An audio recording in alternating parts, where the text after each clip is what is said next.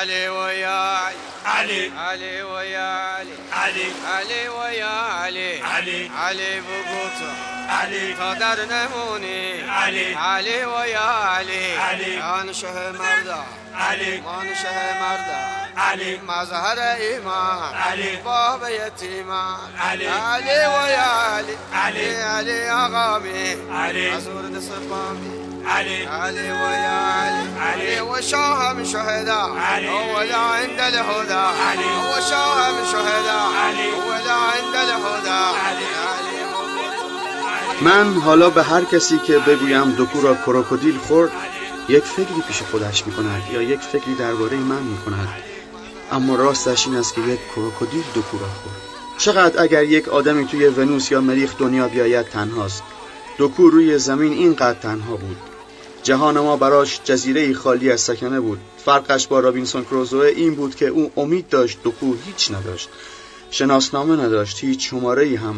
یعنی در روزگار کنترل و اتوماسیون به هیچ وجه من الوجوه رصد نمی‌شد. حتی یک واحد آماری در اداره ثبت هم نبود. بر اساس داده‌ها و تعاریف مدرن ما از زندگی، دکور ناموجود بود. از هجده سالگی که دلش میخواست برود بنشیند دانشگاه و مترجم قهاری بشود نرفت، مان توی خانه تا بیست و نه سالگی و بزاروردار و تر و خشک پدرش کرد که افتاده بود روی جا تا بلکه یک روزی بهتر بشود، سر پا بشود. آخرش هم یک روزی پیرمرد ضمیرش ناامید شد. چایش را که سرکشید و تمام شد لیوانش را کوبید به قرنیز کنار دیوار و لبه تیزش را کشید روی رگ دست چپش و با نفسی مطمئن دراز کشید و دک را توی یک خانه کهنه نمونا گرفته و وهم‌آلود تنها گذاشت و خودش رفت توی جهان دیگر. مستمری اداره پست و تلگراف تا روی سنگ غسالخونه، حتی تا ته خرج کفن و دفن هم آمد، ولی بعد خداحافظی کرد و رفت و همان غروب سرد زمستون دک گوشه قبرستون شکری ایستاد و یکهو و بی مقدمه دید که از الان تنهاست. ترسید برود خانه. تنهایی بزرگتر مثل گراز پشت در انتظارش نشسته بود، بلکه مثل کفتار رابرا رفت گمرک. کیپ تا کیپ کشتی بود و لنج، ووره لیفتراک ها و قژ و قژ کرین ها و بوی تند غذاهای هندی و پاکستانی و فیلیپینی، قاطی گریس و گازوئیل و خنده و ریسه شبانه جاشوهای مست. شلوغی خوب بود، حواسش را پرت می‌کرد. رفت ایجنت را روی دک کشتی یونانی پیدا کرد، سلام کرد و گفت یک کاری برای ما نیست اینجا، انگلیسی بلدم. ایجنت بی مقدمه با یک ادبیات کهنه و آنتیک انگلیسی که انگار از توی یک جعبه بی صاحب قدیمی پیدا کرده باشد شروع کرد ور ور ور ور حرف زدن، به این نیت که دکو توی خودش بشاشد و حساب دستش بیاید که یک پسر لاغر مردنی سیاه‌سوخته با لباس یقه گشاد سوراخ سوراخ فوق ترقیش جاش توی خند و حمالی است، چه به این غلط‌ها که بیاید روی عرشه و دمخور ملوان و آفیسرها باشد. ولی دکو نفس نداد که ایجنت جملهش به نقطه برسد و برود سر خط. یک جوری انگلیسی حرف زد توی جفت چشم بهت و شرم زده ایجنت که انگار رفته باشی نجف دریابندری را هول هولکی از توی خانهشان با زیر شلواری و یک لنگ دمپایی کشیده باشی بیرون و رسانده باشی گمرک روی دک غراب یونانی. گرام گرین دم مردن بود، خط به خط کتاباش به فارسی ترجمه شده بود، ولی دکو میخواست زبان بخواند تا بنشیند آثار گرین را از دم از نو ترجمه کند.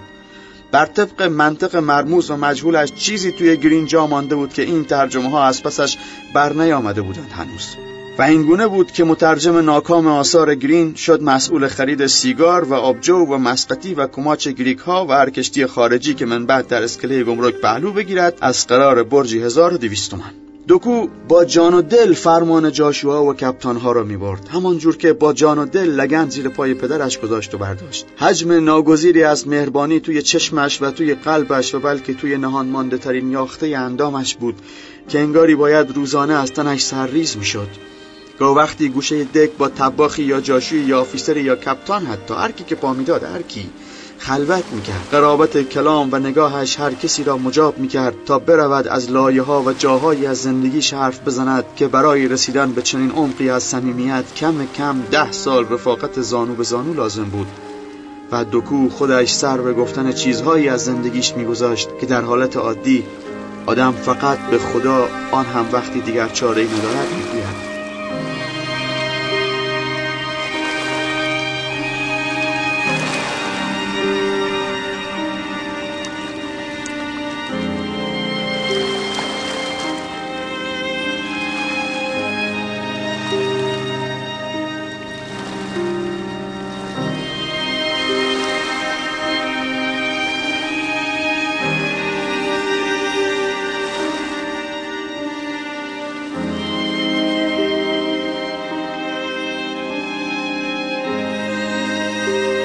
اولین بار که غراب یونانی ناگهانی سود کشید که اسکله را ترک کند، لرز تلخی افتاد توی کمر دوکو.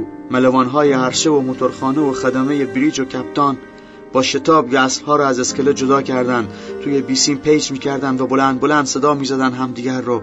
روی عرشه و پله‌ها می‌دویدند تا بالاخره دماغه کشتی را با هر زحمتی که بود تاباندند سمت کانال و بی که اصلا حواسشان باشد که رفیقی روی اسکله دارند که دارد خیره نگاهشان می‌کند و بی که با دوکو خداحافظی کنند از کانال خارج شدند و رفتند که بروند آرژانتین و تمام. دوکو با واقعیت دردناکی روبرو شد. کشتی خیلی که باشد مهمان سه روز یا پنج روز است. تا او بیاید رابطهش با یکی جان بگیرد میرود و محو میشود توی اقیانوس. دوکو از توی مغز ساکت شد. حس کرد تنهاییش دارد پهنا برمی‌دارد. کم کم اینطور شد که با هیچ جاشویی گرم نگرفت. تعارف هیچ کدامش را قبول نکرد و نایستاد گوشه دک باهاشان سیگاری بگیراند که بعد خلوت کنند دوتایی و حرف بکشد به زندگی و روزگار. توی هیچ کشتی لب به قضا نزد دیگر و تنها تر شد. زنجیر تنهاییش یحتمل یک حلقه دیگر هم داشت، به احتمال بسیار. اینجا روایتی هست به نقل از ممسن پاسبان. یک بار بعدها که برده بودند شهربانی و بازداشتش کرده بودند، اجازه میدند که در معیت گروبان چرخباز انترش را که او هم در بازداشت به سر میبرده ببرد پشت دیوار که بشاشد. همانجا دهانش به گفتن چیزی باز میشود که جای بسیار بررسی دارد. میشود نشست و خیلی چیز و بلکه چیزها از توش کشید بیرون. ممسن از نگاههای یک جوری بیوه رئیس اداره قند و شکر به خودش حرف زده بود که دوکو برگشته بود یا شاید هم برنگشته بود، ولی آرام و تودار گفته بود ممسن ممکنه پای یه مردی به اتاق آخری سازمان سیاه هم برسه، ولی محال ممکنه همان مرد بتونه تو حیات ذهن یک زنی که از خودش ساده تر روی زمین وجود ندارد هم قدم بگذارد.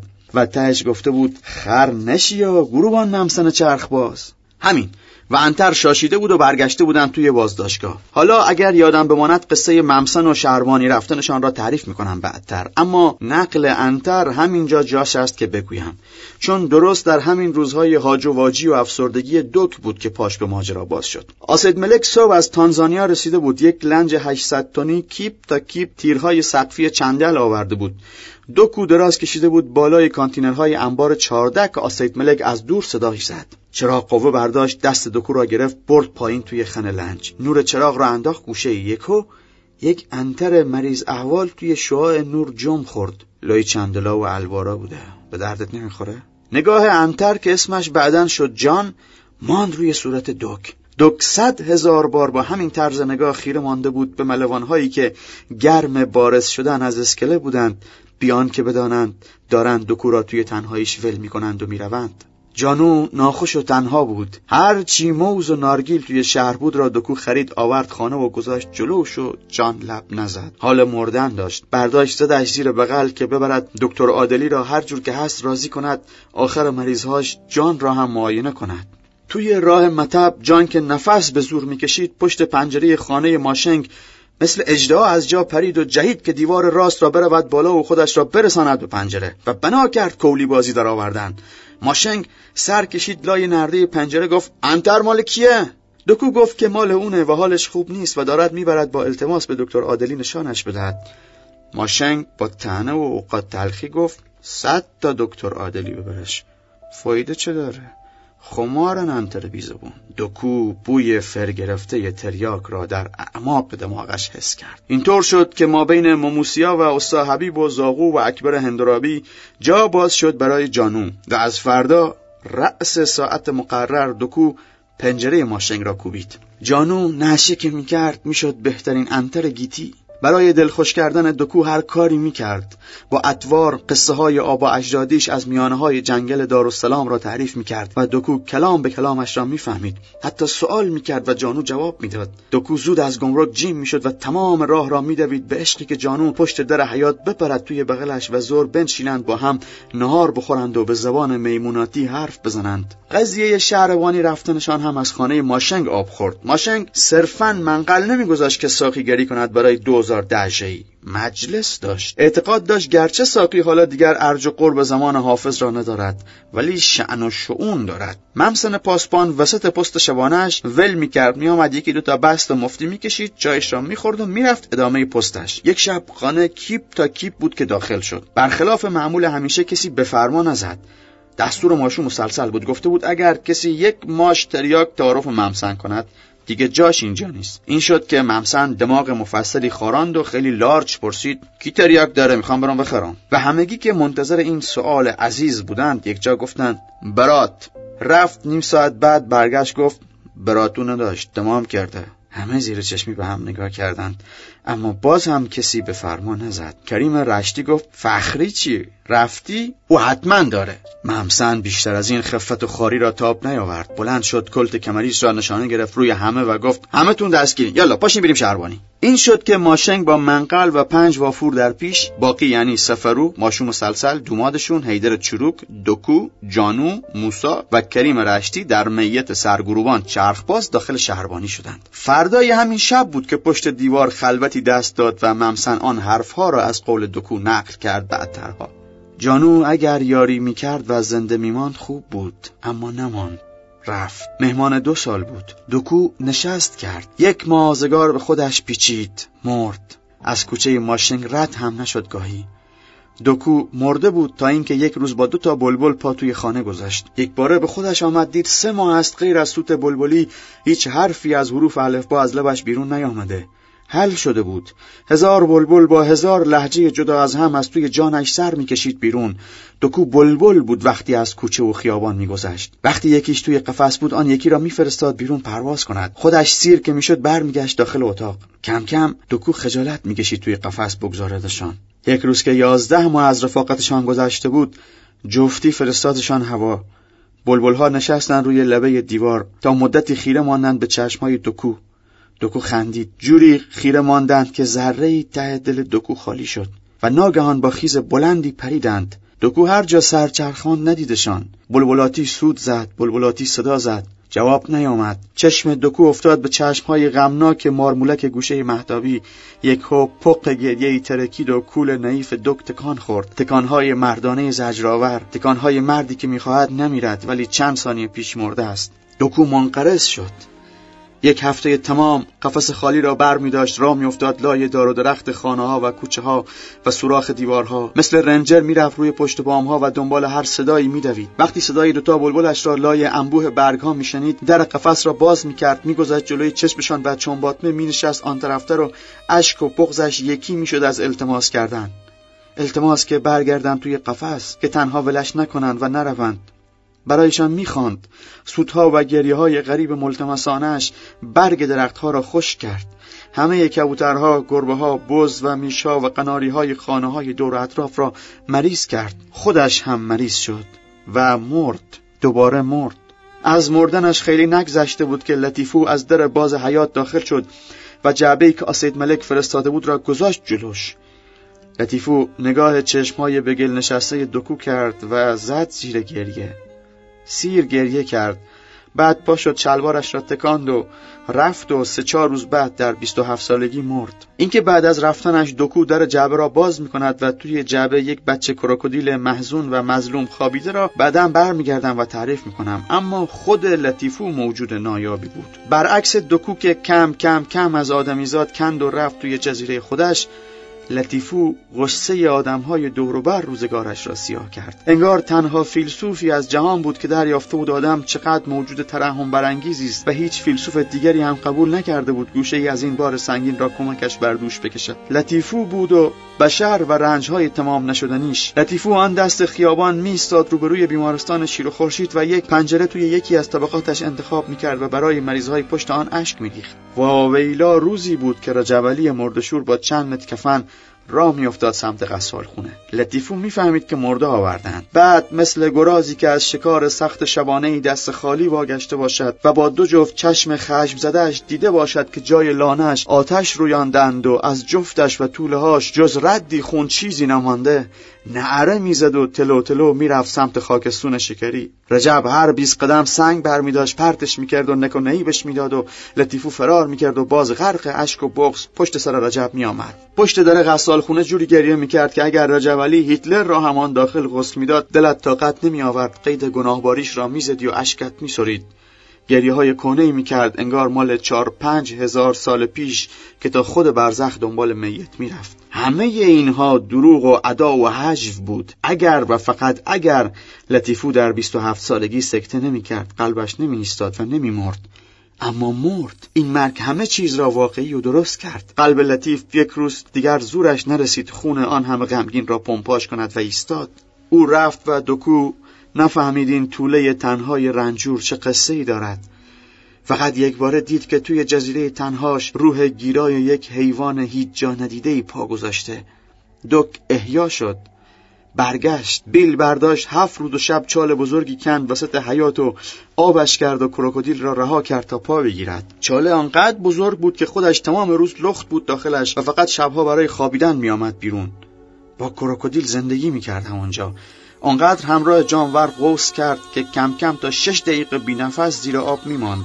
آب شش نداشت ولی تمام خصوصیات یک دوزیست را داشت صاحب می شد. وقتی با کروکودیل می رفت دریا که شنا کنند تا می رسید به پلاژ، ملت همه فرار میکردن و از آب میدویدن بیرون و با بوت فقط نگاه میکردن. کرو بزرگ شده بود، توی آب تا هر جا دلش میخواست شنا میکرد و همین که دک صدا میزد کور کامان، مثل یک سرباز حرف گوش کن میآمد خبردار جلوش میستاد. دک ماچش میکرد و راه میافتادن سمت خانه. کرو انقدر بزرگ شد که دک تمام پهنای حیات تا ستونهای جلوی اتاق را چال کرد و پر کرد آب. خانه را بین خودش و او دو نصف کرد. همه این کارها را که کرد و سه سال که گذشت، یک روز آرام و با طمأنینه لباسهاش را یکی یکی کند. رفت لبه چاله ایستاد. پنج روز بود کرو غذا نخورده بود. چشمهاش را بست و دیگر جایی را نگاه نکرد. کرو خیره شد توی چشمهای بسته دک و لرز گنگی افتاد توی درازای تنش. دک رک و بیادا اطفار و به رأی العین میخواست دریابد که ایزد باری تعالی چه چیدمانی کرده برای تقدیرش. از این جزیره آیا خلاصی در کار است یا نهایت سهمش از جهان است؟ آخ اگر کرو نجنبیده بود از جاش، آخ اگر نجهیده بود، آخ که اگر نبلعیده بود. کرو مثل قدرشناسترین کروکودیل جهان سالم و بی زخم بلعیدش توی خودش، از روی عشق شاید. دکو بالاخره کنج آرام و امنی یافت. آسوده در سرزمین امن یک کروکودیل محزون و اشکبار تاقباز خوابید و آنزیمهای معده کرو مثل باران نرم روی اندام لختش باریدن گرفت و دکو هضم شد. اگر همه این دلخوشی ها هم درست باشد، باز کاش لطیفو زنده بود. کاش مثل گراز زانو میزد لبه گودال و برای کروزوه شروه میخواند. کاش از انتهای جیگرش حقیقهای چار پنج هزار ساله میزد.